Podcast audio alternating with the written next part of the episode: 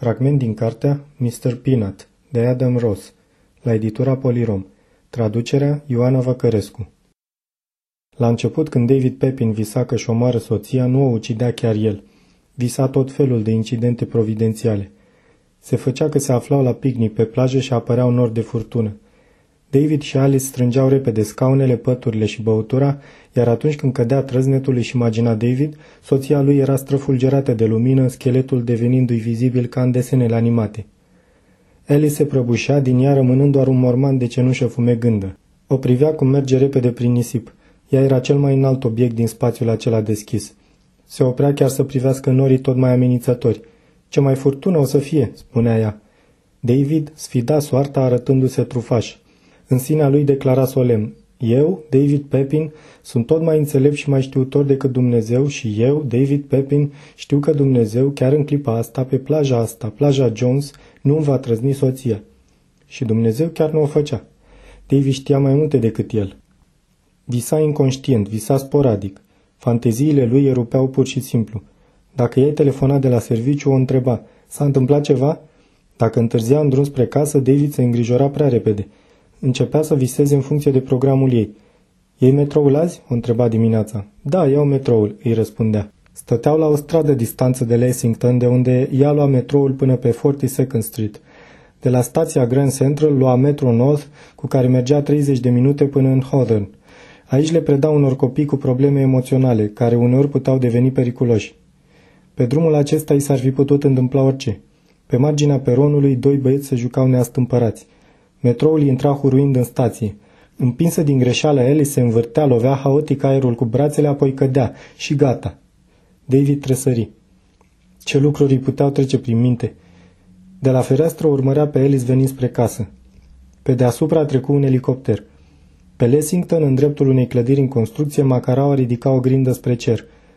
David își imagină că era ultima oară când își vedea soția, că era ultima imagine a ei pe care o avea în minte și simți tristețea copleșindu-l, simți gustul vag al doliului, așa cum îți dorești când ești mic să-ți moară părinții. Nu putea avea loc niciun act de violență. Fantezia lui avea o etică stranie.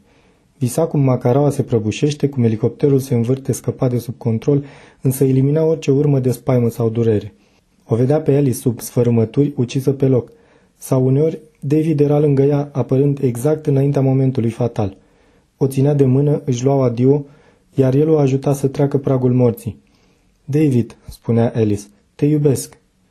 Alice, îi răspundea el, și eu te iubesc.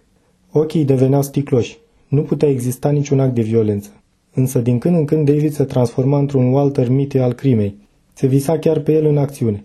El o omora cu mâna lui, o împușca, o înjunghea, o sufoca cu perna. Însă fanteziile astea erau trunchiate. Îi apăreau în imaginație ca niște scene disparate pe care le oprea chiar înainte de momentul final – pentru că nu reușea niciodată să o ia prin surprindere. Își dădea seama că Alice îl vedea mereu venind pe după colț cu băta, cuțitul sau pistolul în mână. Simțea că mâna ei îi prinde brațul în timp ce se apropia cu perna și nu suporta nici măcar să-și imagineze toate acestea. Balenă ce ești!" urla David la ea pentru că era cât casa. Balena albastră furisită!" Alice se luptase din răsputeri cu depresia, iar acum lua din nou medicamente. Deveneau de-a dreptul feroce când se certau. Erau căsătoriți de 13 ani și tot mai săreau la jugular. Geniu ce ești!" îi striga ea știind că asta îl scoate din sărite. Era principalul designer și președintele companiei Spellbound, o firmă mică și deosebit de prosperă ce crea jocuri video. Colegii din domeniu îl numeau adeseori geniu, însă în momentele de îndoială David îi mărturisise lui Alice că jocurile pe care le produceau erau prostești în cel mai bun caz, iar în cel mai rău caz distrugeau mintea, atât a lui cât și a copiilor care le jucau. Aș vrea să crăpi, zbiera David iar eu aș vrea să crăp tu. Însă era o ușurare. Dorința era reciprocă. Nu era singurul care voia asta. Mai târziu, după un răstim de tăcere, îi cerea iertare. Îmi pare rău, n-ar trebui să-ți vorbesc așa. Și mie îmi pare rău, răspundea Elis. Nu-mi place să ne certăm. Stăteau îmbrățișați în sufragerie. Era seara acum și în apartament nu era aprinsă nicio lumină. Ori în șir stătuseră pe întuneric, departe unul de celălalt. A fost un fragment din cartea Mr. Peanut, de Adam Ross, la editura Polirom, traducerea Ioana Văcărescu.